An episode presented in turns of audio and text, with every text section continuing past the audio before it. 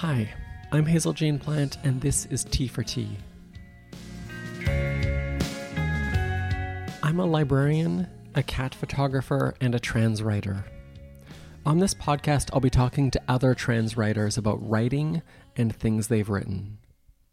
Basically, t4t is a podcast about writing while trans. For this episode, I chatted with Ryka Aoki. I just checked when I first emailed her, and it was October 23rd, 2020. I'm recording the intro to this episode on October 23rd, 2022, so exactly two years after my initial message to her. And this doesn't surprise me, it just feels like one of those synchronous moments where I think, yes, of course, that is how it works. Ryka Aoki has published four books, most recently Light from Uncommon Stars with Tor, that came out last year, which is uh, wild and charming and has deservedly gotten a ton of attention. She also published the novel He Mele a Hilo, a Hilo song with Topside, which we also talked about. It's also a book that I discussed in my earlier conversation with Morgan M. Page.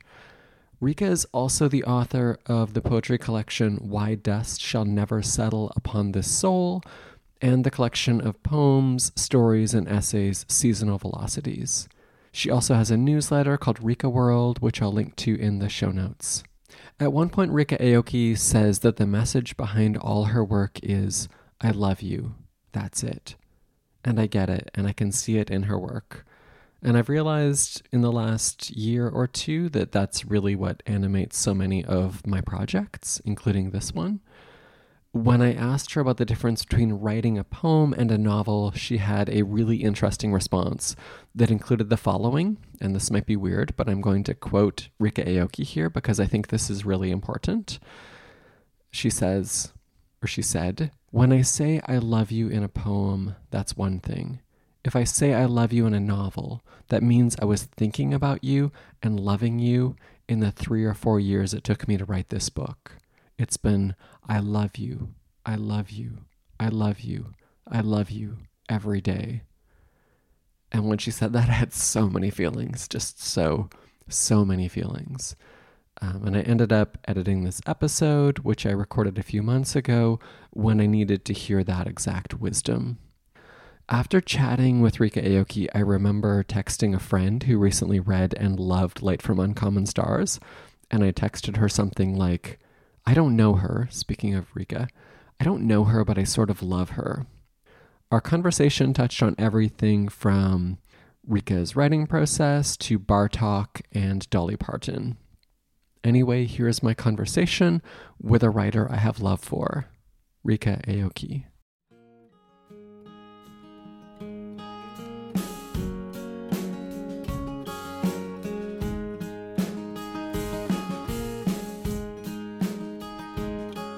Hello.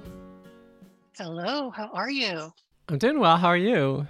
Doing really well. I'm here. I made it. I'm very glad. Yeah. Glad to be here. Huh, how's life? How's how's everything?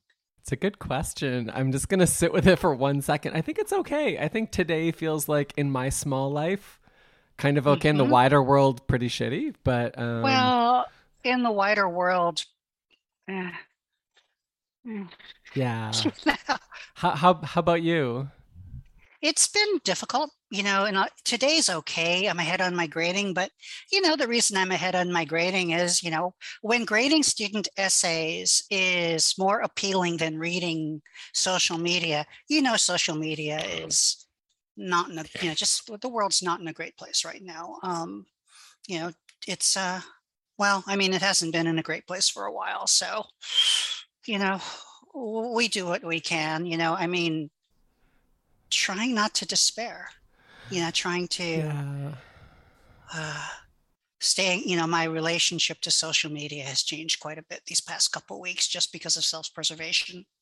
Yeah, I mean that's fair and that's real. Yeah, and I mean one of the things that I was noticing, like revisiting, particularly both both of your novels and also your poetry as well, is just this emphasis I think on like small pleasures and Uh-huh. like you know like everyday kindnesses hmm and kind of like as part of a writing practice, but I'm guessing also probably part of like a living practice, just like gratitude. Like there are good things here and there, and I need to remember that to stay alive.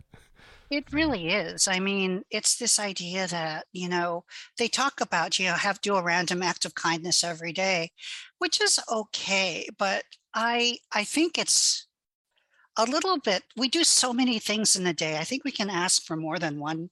And so my goal is to become a random act of kindness. Yeah. And just embody it as much as I can, you know, just and do it that way.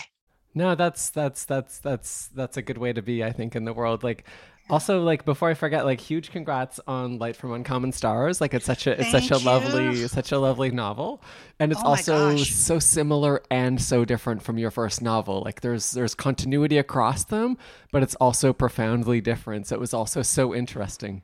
I'm still the same girl, but I mean, it's it comes from a different place. And my next book is going to kind of push a little bit further, you know, um, and we'll see what happens with it.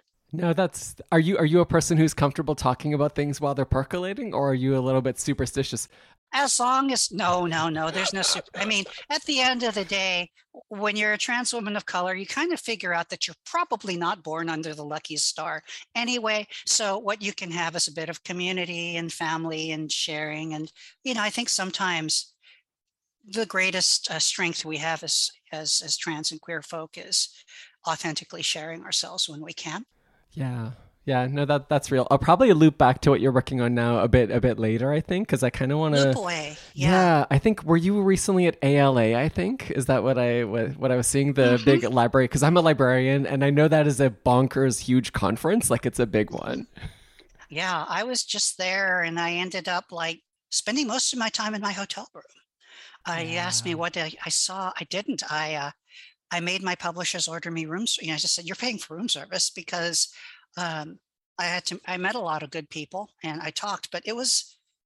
I'm glad the conference was there. I'm really eager to meet people. Somebody bought me donuts, which was really sweet, Oh, nice. and I got to talk about it. But you know, under underneath it all, there's you know, this was about the same time that very weekend Roe v. Wade got overturned. You know, that very Yeah. precede the preceding week. totally. So yeah. and our panel was about you know optimism and and, and, and, you know and Oh. i think it was uh who was it was it uh it might have been alex alex harris just saying i don't feel optimistic right now and Yeah. uh it's um but we were able to spin it because you know the thing is um we still need to write stories and Mhm. we can't be beholden to the times we write in and you know there's a there's a strange sort of um, you know anachronism to being a writer where you're existing you're drawing from the time but you really unless you're writing that sort of book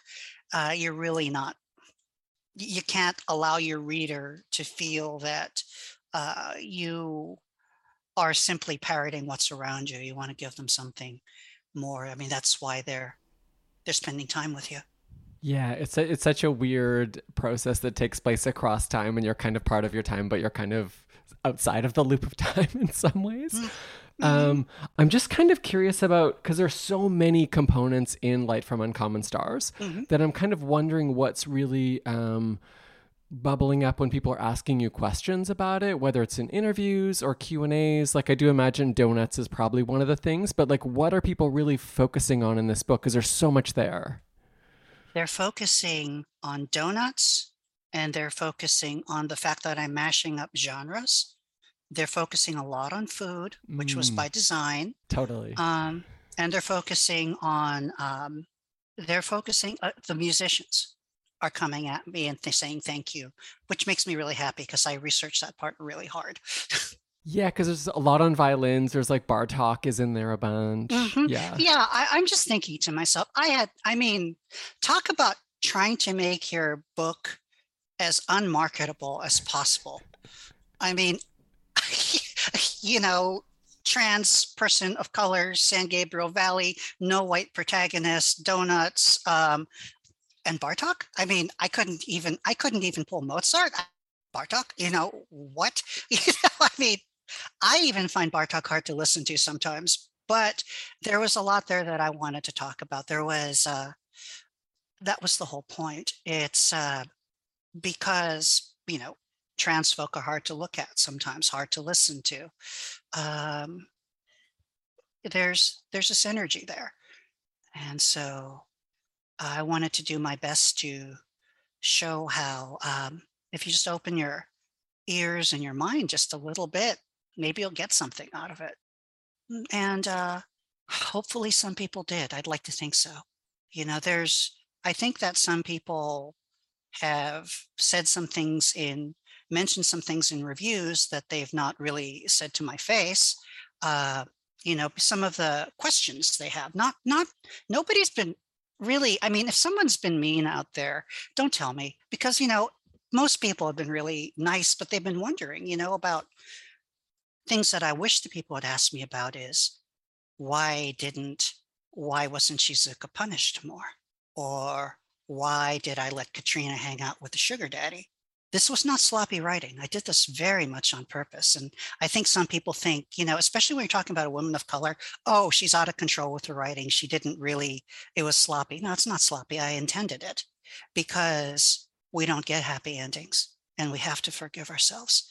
We've all done horrible things, every single one of us. What, you know, and at the end of the day, there's still tomorrow and there's still the chance to have a really nice oatmeal and you know maybe say something nice and you meet somebody on the street nobody might know the horrible things you did to your uh you know to people in the past.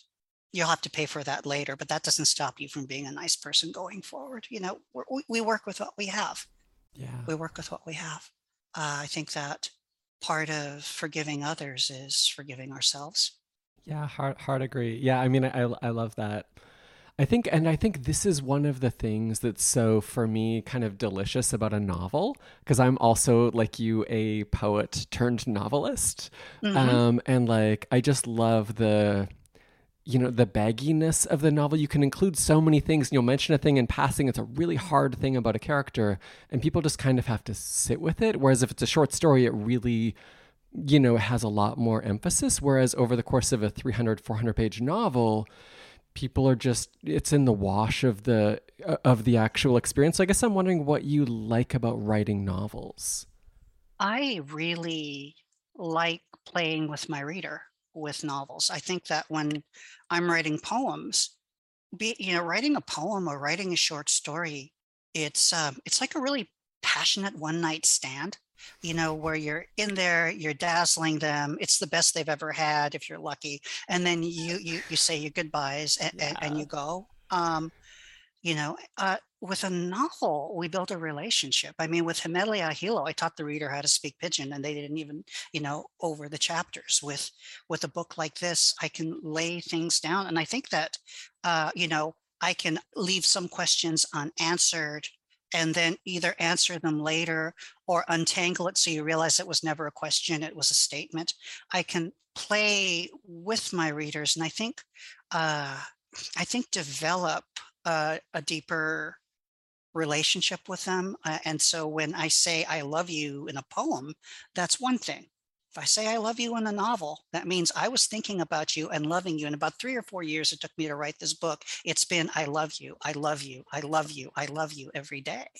And I think that's something a little different. Yeah, no, totally, totally. Because yeah, it takes place across so much time. There's so much work in, in involved in the. this book took me years to write. Yeah, yeah to and uh, especially when you're doing a mashup, and especially mm. uh, when you're, uh, especially when you're writing and you realize that when the book comes out, there's going to be a lot of trans and queer and Asian folks reading it because of your identity and who you look like and mm-hmm. whether one accept you know one likes this or not uh, it becomes something that the community sees itself in you know trans people will read this book and they'll have a different relationship to it so when when i'm writing when i'm writing i want to be really careful that uh not careful like i can't say this i can't say this but really meticulous. Really measure three times cut once. Really really careful about what i'm about to say mm-hmm. uh, because i know this book is instantly going to be valuable to somebody and i value them. It's a very special thing when a trans person says you know gives you their heart. And if they give that to my book I want to make sure they understand it's special too. Yeah. So I can't, I, I try not to be careless. I try to make sure I tie everything up that needs to be tied. Things that I don't tie up, I hope people understand that it did. So yeah, when I don't tie something up, I hope people understand I did that on purpose because life is, has ragged edges. Yeah, I mean that's one of the things that's hard I think for some people to see is the degree of intent that's involved even in something that's so incredibly incredibly long, which is part of the reason why when people are like, "When does your book come out?" and it's like, "Oh, it'll be coming out a year from now." It's just like there's yeah. so much editing that's involved in the kind of first pass, second pass, third pass, all that kind of stuff as you're refining when it. people say, "How many drafts did you do?" and I go, "Yes." yes.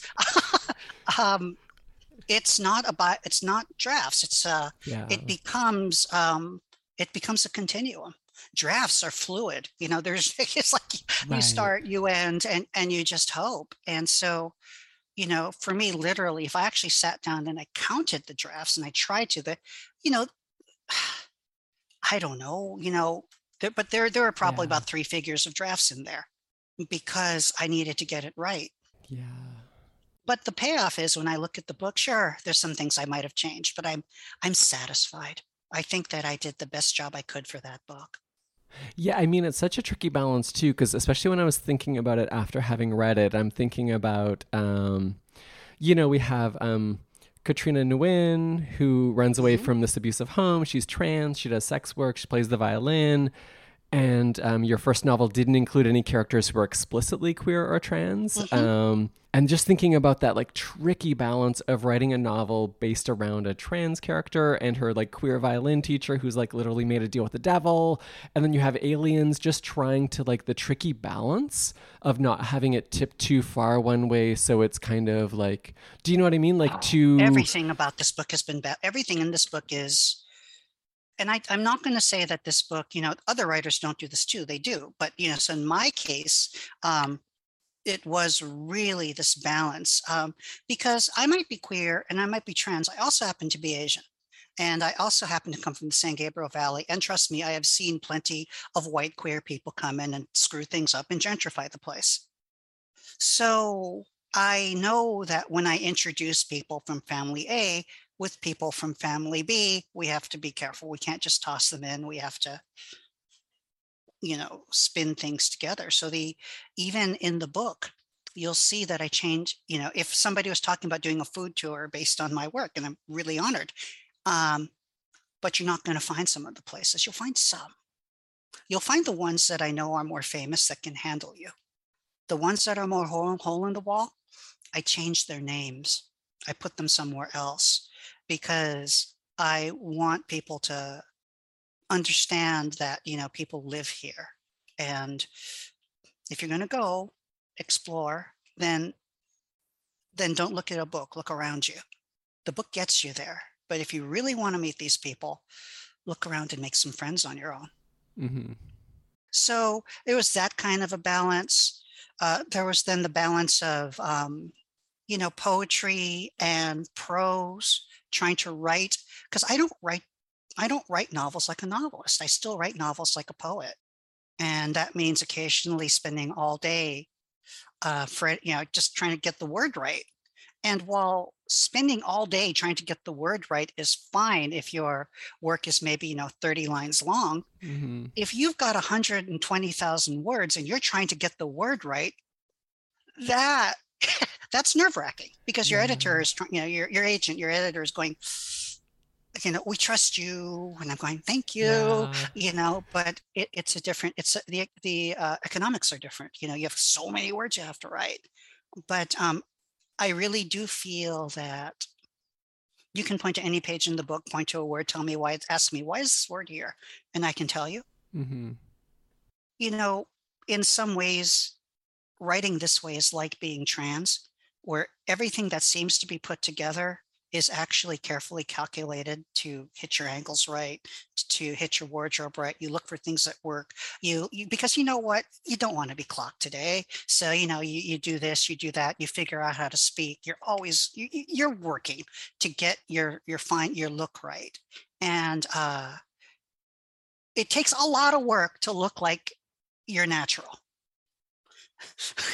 uh, so that's that.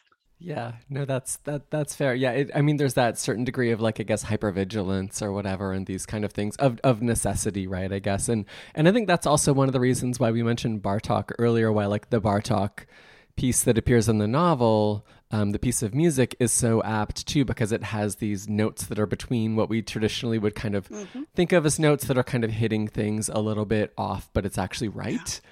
So I thought, yes. w- when did Bartok kind of come into the come into the process? Because that was one of the things that I was just like, when I got to that, I was like, oh wow, it's like one of those things that like wowed me and surprised me, and I was like, oh, that's such an interesting connection. I was thinking about there are a couple composers that I were was actually thinking about, but Bartok is really for me it was really because I knew about the microtones, right? And mm. and mm-hmm. thinking and when you when you listen to this and you it's not pretty music in the same way that other work is uh, pretty. But if you listen to it, opens up. And I've been thinking about this a while, where it's like, mm. um, and especially being Asian and understanding different tonal scales, you know, tone scales, and understanding that, uh, you know, what we think of as natural music or the, you know, natural temperament and all that kind of stuff, you know, well, well, you know, even you know, whatever a lot of that is cultural. A lot more is cultural than you think it is. Yeah. You know, just you know, listen to um, you know music from uh, you know Southeast Asia. Listen to music from India. You listen to you know even rhythms on the tabla. You know these. It's not what you think. Mm-hmm. And uh, I thought that part of being trans is not you know we are it's a viable identity we we do fine i mean we we eat salad. The salad tastes good. We crunch our croutons the same way. It's all good. We figured this out. It's okay. But to people to whom they're used to life in a Western or a, traditional scale, it, it sounds like, looks like we're doing something wrong. Uh, and so that's why I wanted to um, really bring that in there. And I've gotten people to listen to Bartok and they've enjoyed it, um, which proves my point, you know? Yeah. If you tell people what to expect and you you still show enthusiasm, I think that's really cool. The other thing too is my book is in between genres. In the mm-hmm. Bartok is between notes.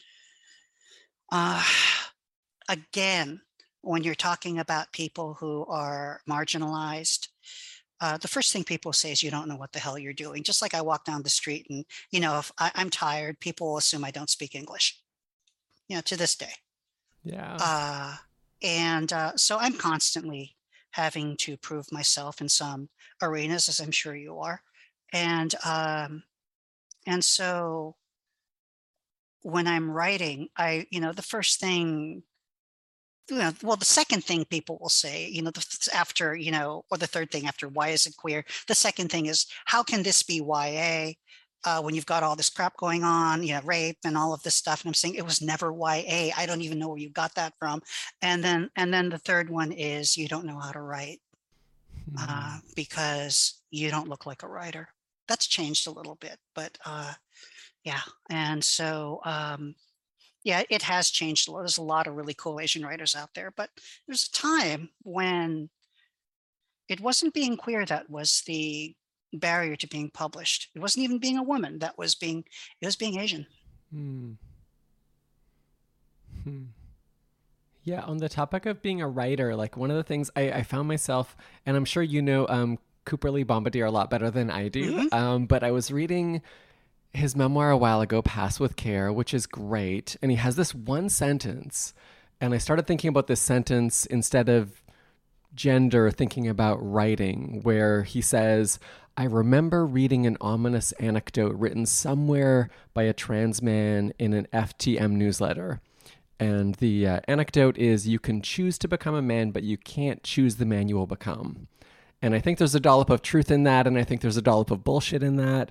But I was thinking about that in relation to becoming a writer. Like, I guess I'm wondering about what sort of writer you thought you'd be and what sort of writer you have become. I'm exactly her. You are okay. I'm exactly her. Holy shit! Uh, exa- you know, it's it's the I wanted my work. I wanted work that I could live with. I, I've always wanted to look. I, I have a very, very, very simple mission statement with all my work. Mm-hmm. I love you. That's it. Uh, I I told my agent, if if you want dystopia, I'm not your girl. I I want to I like being alive. I like this world. And I wanted to be a writer by any means necessary to to write stories that people could come to in their times of need. Stories that maybe weren't platitudes, but really kind of made you feel I shouldn't say the reader, that's presumptuous, but that I could write that were designed to make you un- appreciate your, your your cornflakes in the morning a little bit Mhm. more, to make you appreciate living. How I got there, I didn't care. You know, so I mean, when I was applying for my MFA, I mean, I was ready to write short stories. I was ready to write poetry. I scored a rock opera. You know, I mean, there it was, but it was what I wanted to do with my work Mm-hmm. and also to to kick it all off i'm able to write science fiction fantasy now Right. which is kind of fun so um Yeah. it's uncanny and i don't think i'm i don't think i'm in the majority here but i'm exactly where i wanted to be with all the trans stuff and all of that aside. In terms of where i am as a writer the fact that you're listening to me the fact that you know you i'm going to learn from you you're going to learn from me the fact that i know after i'm gone my work is still here hmm the fact that hopefully it'll be in a library 50 years from now after i'm dead when somebody can pick it up and maybe say hey this was really good hmm or may, not even hey this is really good. Hey i see myself here. Hey this makes my living a little bit easier. Game set match i'm done. And now when i'm writing uh, it's hard to say but i've actually you know i mean it's like now this is all this is all uh a blessing. It's all i feel like i'm i feel like i was given something very precious i was Mhm. given trust from my readers. I was given an opportunity to to reach them. In terms of my career no complaints whatsoever except you know i just wish it had happened sooner. Um, but i think even if if this had happened when i was younger even then um, i remember in when i was in my mfa you know people are saying you're probably going to peak later. My my and here i am. I don't know if i peaked yet but here i am. It's almost like this weird political statement and i don't even if i'm entitled to say this. But i'm a trans woman of color who's writing and is pretty damn grateful for the journey. Mm-hmm. i'm pretty satisfied right now. Doesn't mean that uh, i'm stagnant. I got i still have things i need to do where i am here and now. This is exactly where i want it to be That's that's wonderful. And I think it makes the writing, I think it makes the work a lot easier when you just have that sense of like ease or whatever. I remember somebody asked me once about like trauma and if it made me a better writer. And I was like, times when I was in deep trauma for like years or decades at a time, I was not doing my best work. no you know I was trying to stay alive, right? I want, I mean, like, you know, I have been in, you know, abusive relationships. I have been, most of the things that happen to people, like from Uncommon Stars, happen to me. I think that's obvious. You know, that's, Yeah. I, th- I don't think I made a secret of that. But when you're in those tr- times, you can't, right? Yeah. I mean, and, and, I think what we need to do is kind of forgive ourselves. You know, it's like this is not the time we should be writing. This is the time we should be surviving. And if we're lucky, uh, we've kept enough of our marbles, enough of our memory, enough of our, our presence that when the trauma is over, or relatively speaking, when, when things have calmed down, Yeah. uh, we can contextualize it and turn it into something that can help other people. Yeah. You know, that, I mean, what makes trauma worth it or less not worth it? That's better. Is turning it around and helping other people. That's just the end of it, right? Yeah. Um, if anything I go through can help you when you're going through the same thing, make you feel a little bit less alone, uh, maybe make you feel that, uh, you know, an urge to be more gentle with yourself. I've done my job. yeah. And then I'll throw spaceships and donuts in there too. Yeah. But the key is even if it wasn't writing, the key is helping others. And I love you. And I don't want you to go through the shit that I went through. And if you have to, okay, here's a book. Yeah. And even for people who aren't going through trans things, you know, here's something for you too. I mean, I wrote this book. I'm kind of being a little bit, uh, I think, less than honest. I'm saying it wasn't meant as a young adult book. In some ways, it was, but it was meant as a young adult book for older adults because you're never too old to be a young adult. That's why I let the the characters who with the flutter flutter and the crushes and all that be the older group. Yeah, and I, I, do have a question about that, but I'm not going to ask it quite yet. I, what I do want to ask, emerging out of a couple things you have said, is like, what was the like the little bit of like I love you that started Light from Uncommon Stars? Like, what was the kernel that kind of was the the whispered I love you, where it's like I want to build this into something. There's something here. I think what ended up happening was looking at uh, Ahilo, my first book, yeah. and realizing that I really wrote that book to my past. I really, I really wrote that book to my grandparents and my family. And I wrote this book from for my childhood. Mm. And you know, I wanted to write this book in a way that reflected my environment and my world at the time. And there wasn't that much uh, that was overtly queer. There were no. You're in the middle of Hilo. There, it's a different set of expectations. And so there, the main issue was race and, and class. Those were the main issues. Mm-hmm. And so I wrote about that and uh, and food and wanted my parents and well, no more more my grandparents' stories not to be forgotten. Mm-hmm. I wanted to capture certain place, certain time. I wanted to put a character characters in there who, you know, had to eat some humble pie to learn and so on and so forth. But I realized that, uh, you know, after I, I remembered that my next book, I wanted to bring queer stuff into it because, you know, I I felt, you know, these are my family too. Mm-hmm. Yeah, and so I wanted to make sure the next book, but the type of queer that I wanted to bring out was okay. I'm going to write about queer stuff this is going to be really hellaciously traumatic for me to get through. I'm going to put it in familiar grounds.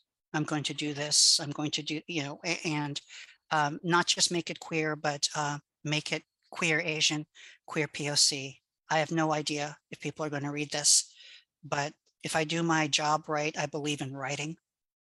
So let's see what happens. Now, the other thing in this book that I've been talking about is act of not it wasn't an act of kindness but you know in the in the dedication of this book mm-hmm. uh, it says for katrina and katrina's everywhere mm-hmm. so my friend katrina uh, you know in real life uh, many many years ago i mean even back before before uh, before He Mele came out uh, i think i'm not sure about the dates but was was crying because of hurricane katrina Mm-hmm. and saying that every time people ask her about Katrina, she felt sad because they made fun of her because of her name and and most people aren't trying to explicitly be mean but this goes on so i remember telling her i'm going to write a book and i'm going to make the main character i'm going to name the main character katrina so when people mention katrina maybe they'll think about something else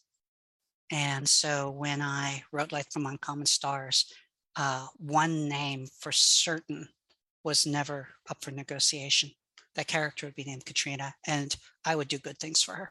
I didn't know that at all. That that yeah, that's that opens it up a little bit in a way. Mm-hmm. That's interesting. Yeah. I mean, one of the things you talked about that you alluded to earlier is this kind of like the sort of like queer middle age romance. Um, between Shizuka Satomi, who's this violin teacher who's made a deal with the devil, and Lan Tran, who is a retired starship captain who runs a donut shop.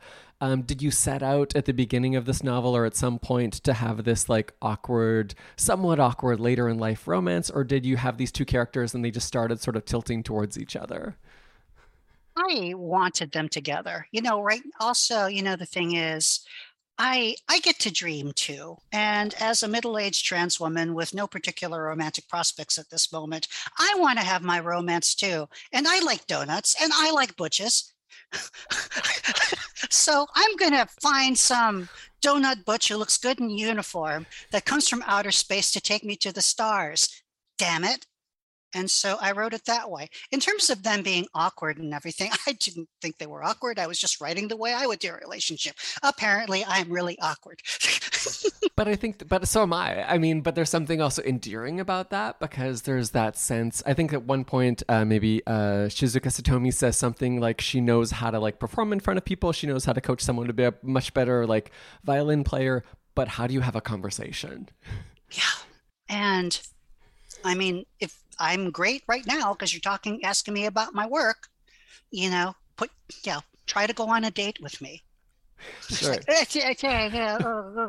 so I, I mean, I think that uh, it's very difficult, you know, to, especially I think when you're driven, when you're in, when you're an artist and you're kind of driven to create something that's going to last beyond this world, to talk about things in this world. Mm-hmm. Uh, and you know, the funny thing about it is, well, Lan's not really from this world either. So how do they even relate? Um, I like, you know, one thing I like is they're both really competent at what they do, but when they get together, they're just derpy. Yeah. they just lose it and that's super adorable it's it's super adorable like it's and and those scenes were just just so so fun i think in so many ways and you were talking before about like writing food and like one of the things that i noticed especially thinking about your two novels beside each mm-hmm. other is there are certain things you write about a fair amount right one of them is obviously food like your first novel has like tons of delicious scenes related mm-hmm. to food as well also like music or performing is another thing right. that you also gravitate towards legacy or tradition is i think another mm-hmm. thing that you have like a, a deep um I, I don't know. This feels deeply important in your work. Um, are are these things that just are kind of always sort of top of mind, or are they things that you find a certain pleasure in writing, or I don't know. I guess I'm kind of wondering about the things that kind of carry across in your work. I think food is super political to me. I think mm. that yeah. if you, you know, I think that food, control of food, talking about food, description of food, um, I mean, some writers want to make you horny, some writers want to make you hungry. I'm kind of on the hungry end of things and i i want to make sure and i want to bring a sensuality mm-hmm. through it i think also because um uh, i'm just going to get a little personal here because of some of the trauma that i went through um, i tend to express my sensuality more through food than i do through sex or mm-hmm. things like that if you notice what i do with sex and um, and relationships, you notice I'm almost chaste when I write things because I find that difficult. I might open up and do yeah. more of that later, but at this moment, you know, and sex with a trans person is just like, oh, you know, I mean, it can be fun, it can be hot, but it's hard to write about because there's always, you know, there's there's just uh, and so I find food a lot less. Let's put it this way: I talk about my sex life it becomes a fetish. I mean, I remember being with somebody and then, you know, he just goes, you know, if we turned a video camera on, this would be really hot. And I'm going, uh, uh, uh, um, you know, because it, it's immediately seen as deviant, mm. even though I don't think I'm deviant. Whereas if I write about food, that I can do. Mm-hmm. Uh, I can express culture through food. I can slow the pacing down. I can use food like another character and have it interrupt conversations.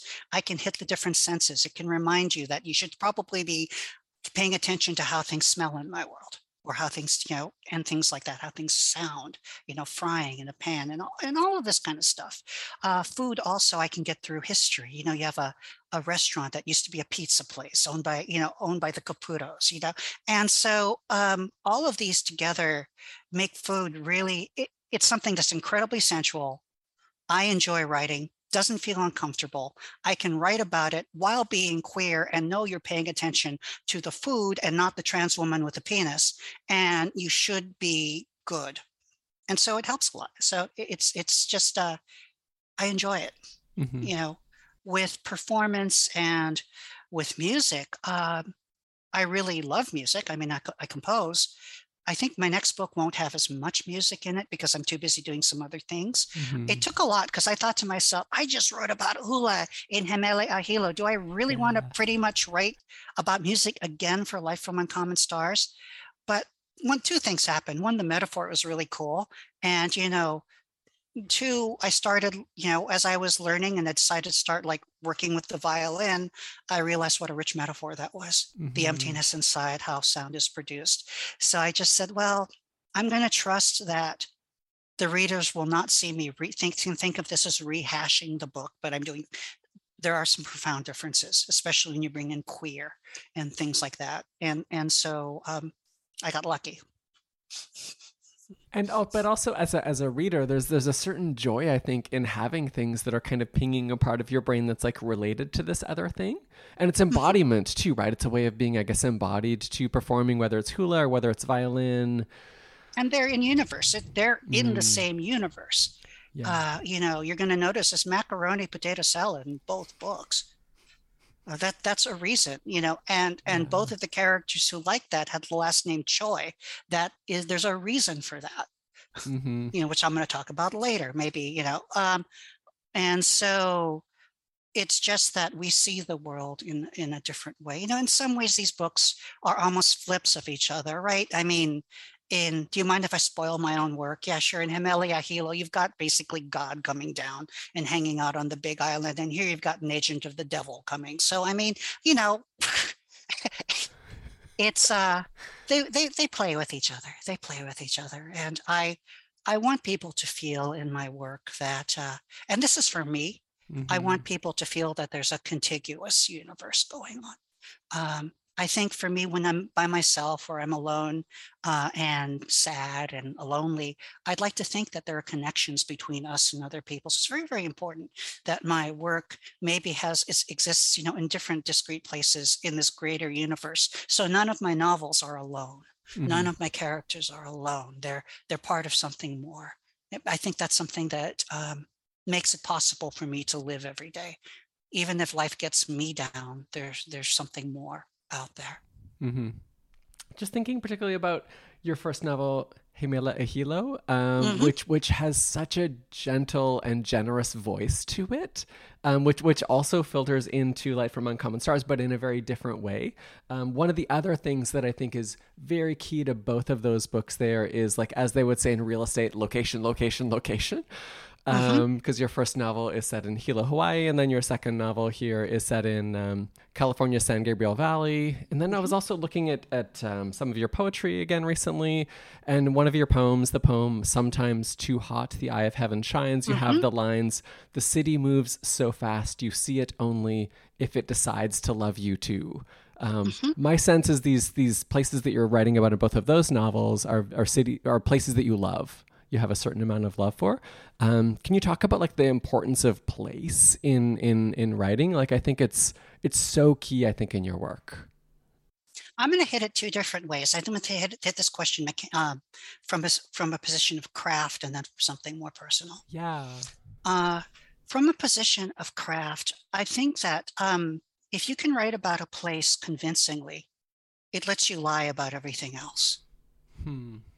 You and and and remember we're lying uh, when i say lie what i mean is giving the reader an experience outside the real so basically say five things true and then give them something that's not mm-hmm. and slip it by them and and watch their universe expand so part of it is to uh, you never want to give you never want to let your reader see the borders of your story. You always want to make them feel like if they turned more, the picture would continue come continue up continue down. Mm-hmm. they're living in a bigger world. You're you're not so basically if you're focusing on a conversation over dinner with somebody but you don't talk about the food it's all about that conversation. Mm-hmm. but if you know if if the server comes in gives you pancakes you eat the pancake you taste the pancake and you go this you know blah blah blah you know they serve real butter here. This is amazing. Yeah. I've given you world. Mm-hmm. and that lets you relax to kind of key into the conversation. Uh, you know, coffee is more than coffee. You know, it's you know and, and this kind of thing we're going to play. Um, so that's that. So from a from a writer standpoint, I think that understanding place, and it doesn't have to be a place you grew up in but I think you eventually learn to have an eye for detail. You don't need much. You just need a little bit here. You need a little bit there just to hit it. Uh, for example, um, this isn't about place, but this is about authenticity. Um, I went into a violin store and, you know, I told them I'm a novelist. Can I talk to you about things? And, you know, and uh, I picked up uh, an $800,000 violin and it was light. I almost did that because mm. it was hmm. so light. Thank you. I'm done. I got what I needed. Yeah. I go out. That's where that whole part about carbon fiber comes into the book. Mm-hmm. Oh, it's much, it feels light, almost like carbon fiber, which is what I had thought. And it's not carbon fiber. And you get this moment that makes Matea's violin shop bigger than it is. We can just have that quick aside that, oh, we're in a space with this character. And that kind of thing is really, it, it takes the burden of having to do that all with dialogue and having to do that all with plot. You can also do that with setting. Mm-hmm. Uh, it's also good to talk about place when you're sick of your characters monologuing. Fair. You can break into description, and and all of these help the the reader cleanse their palate between plot development, plot development. They look around, they pan, they come back, and that's all very very important. Uh, from a political standpoint and from a personal standpoint, I thought, you know, sooner or later somebody's going to write a novel about the San Gabriel Valley. And if they're going to be, and you can either write it from the inside or from the outside. You know, I mean, you read what James Michener did for Hawaii, you know, back in the day. Or, you know, Clavell writing Shogun, you know, it's like, y- y'all, ew. Mm-hmm. I mean, the novel holds together as a piece of craft, but you miss some things. You miss some big things. And so I thought, you know, when I write about places that I care about, like Hilo or the San Gabriel Valley, I'm taking up space so nobody else does that. So now, when I'm writing about the San Gabriel Valley, nobody else who reads a book about the San Gabriel Valley can't can avoid the fact that there's another book, mine out there, and deal with that it's my way of keeping my cultures and my people and my neighborhood from being co-opted and being misrepresented by people who are just coming in to sell a book which is not what i'm trying to do. Mm-hmm. i mean i'm glad you're buying my books but i'm here to say i'm here to tell a story. I'm here to include you and that was one of the things that I thought was so interesting and so risky in your first book was having so much of the of the dialect, uh, the Hawaiian pidgin English, which mm-hmm. just seems like one of those things where if it's off, if it's you know what I mean, if you use it wrong or or if it feels if, if it feels like it's a bit wobbly, then it could be problematic. But it's one of those things where once I sunk into the book, um, the first time I read it a number of years ago and, and, rereading it again, it just has that, there's a charm to it. Like it just has mm-hmm. this other, it goes to this other place. Mm-hmm. That is something that I would advise nobody to do if they didn't grow up speaking the language. Agreed. Um, my, my first language was Pidgin. I had to learn how to speak this way. My original language is Pidgin. Sort of so I was basically writing in my native code. Um, even to this day, if I see somebody who's from Hawaii, I immediately revert to pidgin. That being said, what kind of pidgin?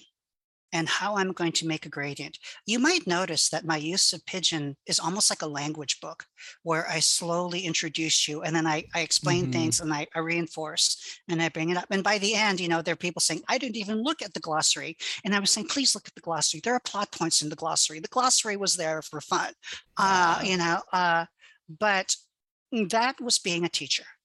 And, mm-hmm. but it mm-hmm. was really important for me to write the book in Pidgin, not for you, but for people from Hilo to mm-hmm. understand that this is written with love from the inside, not with exoticism or not like, you know, from the outside. Uh, so that's, you know, the glossary wasn't necessarily for people who didn't understand Pidgin and wanted to learn what words mean. It was for native speakers to read it and remember about Tupperware. Mm. So I think that dialect and language can be i would have a difficult time writing in a dialect that i didn't know well. Yeah. I i suppose some people can do it. I'm not going to say it can't be done because you know there are writers who might be better at it than i am. I'm sure there are probably plenty. But um, for this what gave me the courage to do it was that's how my grandma spoke to me. Yeah. And i wanted my grandma to speak to you too. Mm-hmm. and uh, And so that's why the voice in that book is so gentle and so wise because, you know, grandma. And for those of you, yeah, and, and we all want that voice and it's so quirky too. Like there's, a, there's like a weirdness where it's like this omniscient voice is like a little bit like what? It's kind of yeah. I and I did that on again for two reasons. One, grandma knows shit that you know she knows. Yeah. And and then uh, secondly, you know, at the end of the day, I do reveal narrator. You know, mm-hmm. and, and things like that. And uh, because at the end of the day, if you're in Hawaii I don't care who you are. We, you know, you all belong to Pele.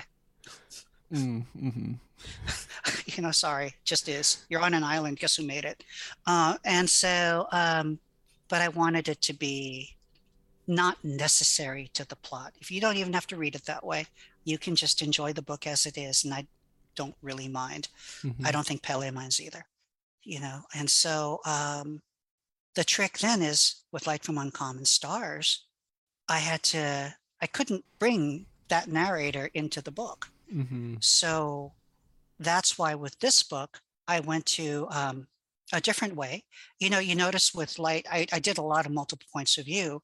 Here, I took out, you know, get rid of Pele, add Virginia Woolf.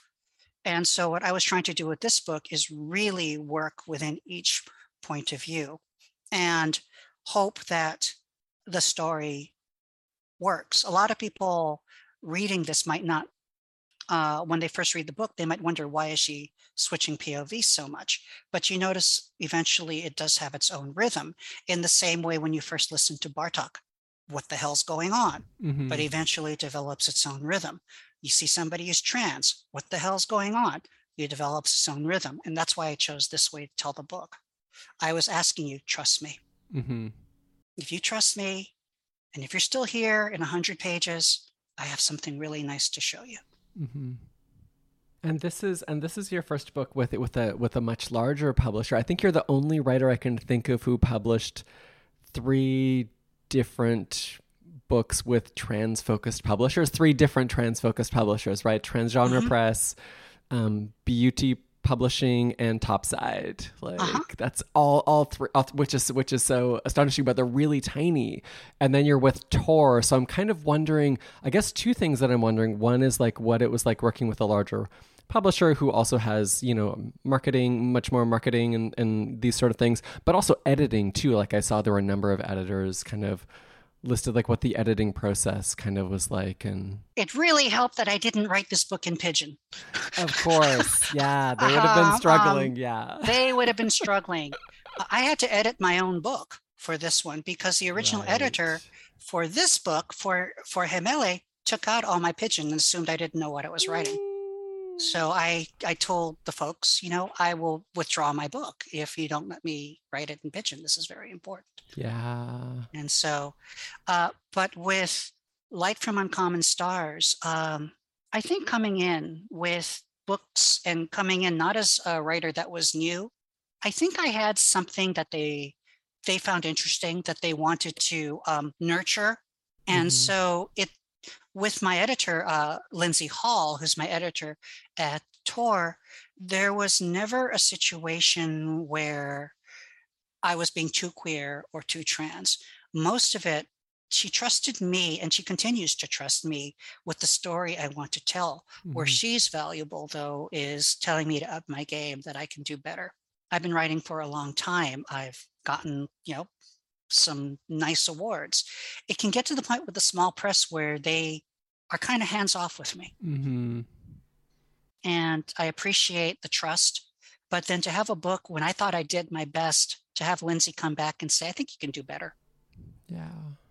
Like, what? Really? Okay, let's do it. And I just felt like, you really want to kick me up a level? I want to get kicked up a level. Let's do this. And so we moved some things around and we made the book work better as a novel, which is really important because this book switches POV so quickly mm-hmm. that I wanted to make sure to my readers don't get kicked out unintentionally. And Lindsey was incredible with that. Yeah. Really good about suggesting different orders and you know when maybe a joke didn't work when something did work uh, you know, how how does that even go? I mean, there one of the you, you want to hear like some, you know, how how emotional and um, stressful and um, you know things went one of the hardest times was to get that joke about eggs that ate worm chicken worms eating eggs. Getting that joke right took about five different backs and forths. Yeah.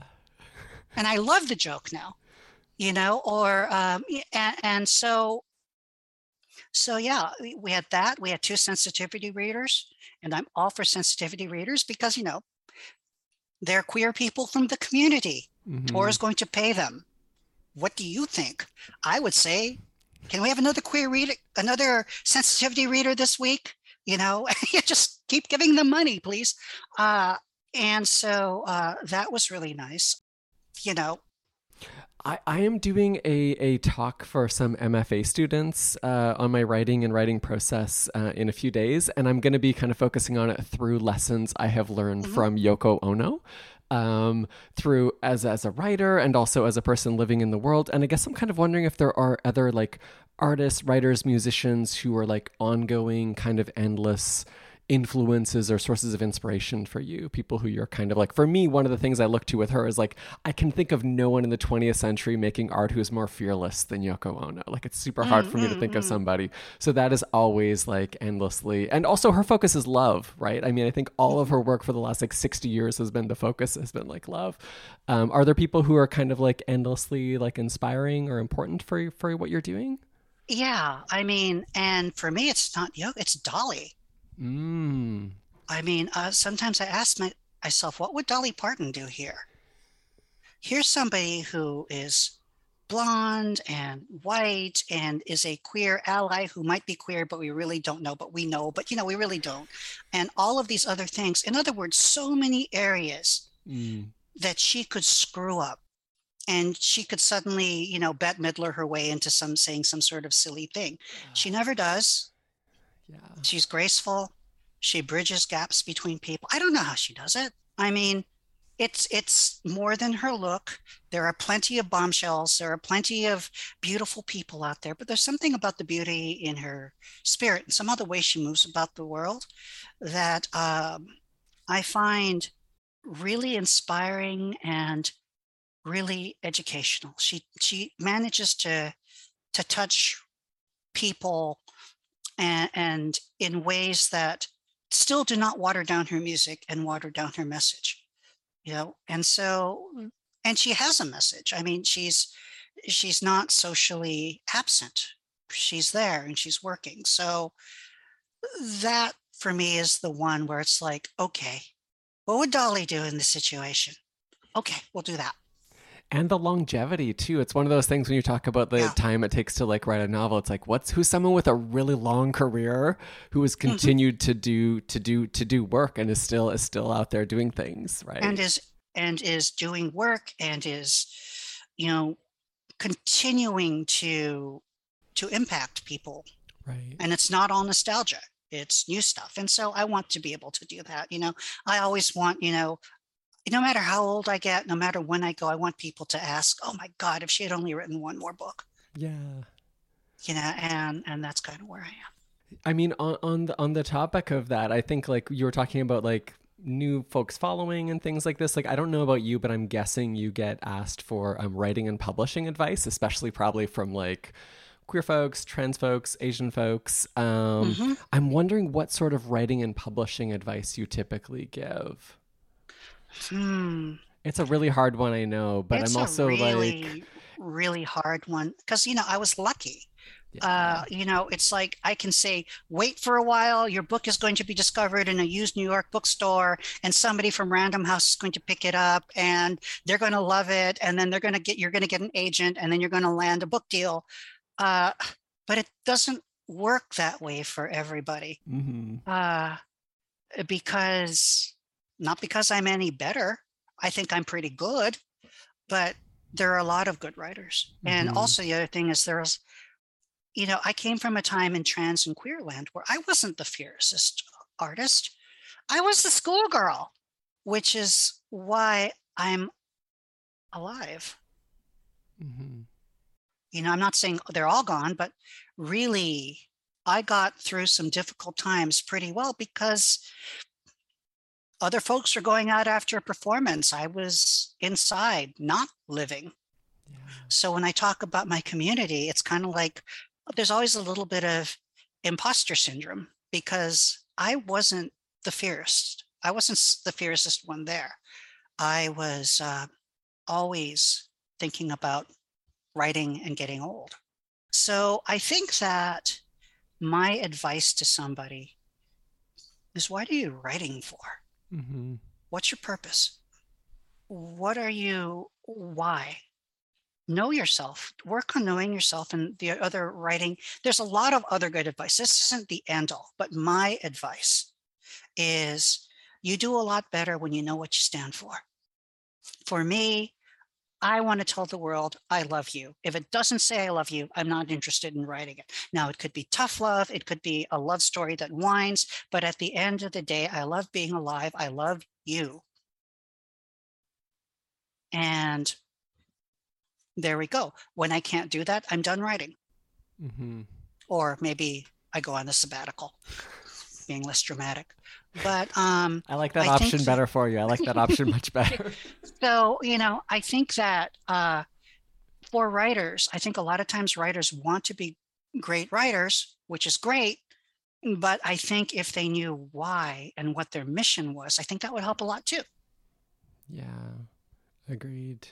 You know, that way, yeah, you know, that way when things get rough, like, for example, I want to say, I love you. I want the world to be a better place. I want my work to help. I'm not getting published. I'm not getting published. I'm getting rejections. I'm getting rejections. I have a choice of going to a reading and saying shit about my somebody else publishing. I don't participate in that, not because I'm a good person, but it doesn't gel with my mission. Mm-hmm. That's why it makes the ethical questions a little bit easier. Because if you're queer, if you're trans, if you're these things, people are going to ask ethical questions. There's always going to be ethical questions. And the best way to do this is just take care of that in advance. So then you don't have to think about them and you can just focus on your next rejection uh, and your next rejection. Um, oh, the other one, the other one that I'm going to mm. say is uh, don't be afraid to pull strings to get your work published and get your work out there. There's no honorable way to do it, especially if you're queer. Uh, the world's not dealing with you honorably. So if you have friends, you can put a press together. You can do anything like that. Get the work out because people need it. Uh, there's no orthodox way to do it. Uh, you know, eventually, if you get an agent and you get a press and and you get all of that stuff, wonderful. But don't wait for that. Just go do it. Mm-hmm. There's you know, publications fluid as fluid as gender. There's all kinds of different ways to do it. Yeah, no, I think that that's a good reminder, and it's such an interesting time too because I came up, and I'm guessing I think you came up around, you know, or whatever. I was writing back when there were like zines and things like that, like oh, before yeah. the before the internet I, existed. I have all my zines that I don't use anymore, but yeah.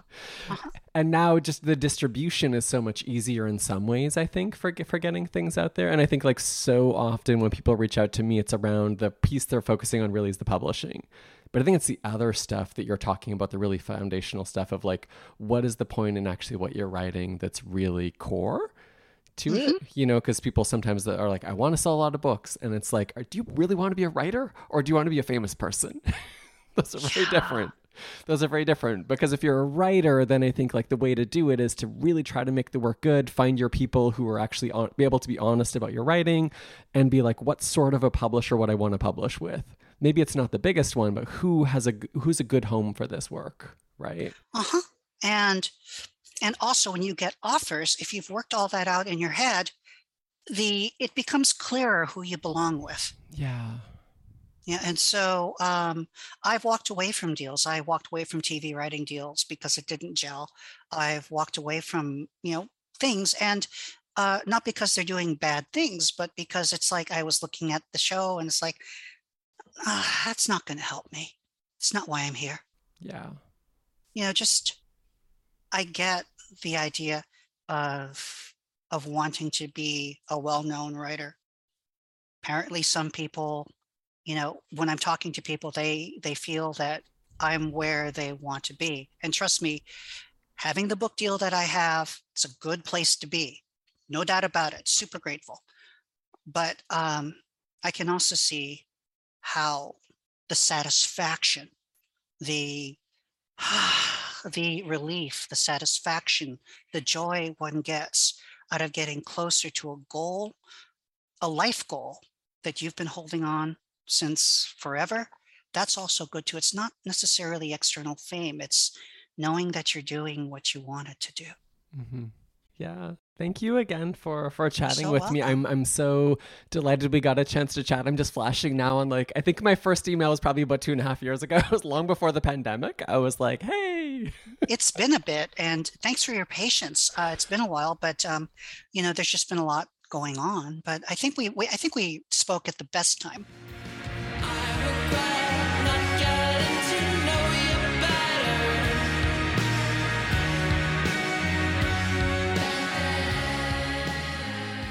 Our podcast theme song is Tall Girl by Wares from the album Survival, courtesy of Wares and Mint Records. I will also say that the album Survival was 100% my favorite album of 2020. It is so great. Our rad logo was designed by my lovely friend Rojina Farrokhnejad at Handmade Design. T for T is recorded and edited on the unceded ancestral territories of the Musqueam, Squamish, and Tsleil-Waututh nations, on whose lands I am fortunate to work and to live. Thanks so goddamn fucking much for listening. Bye.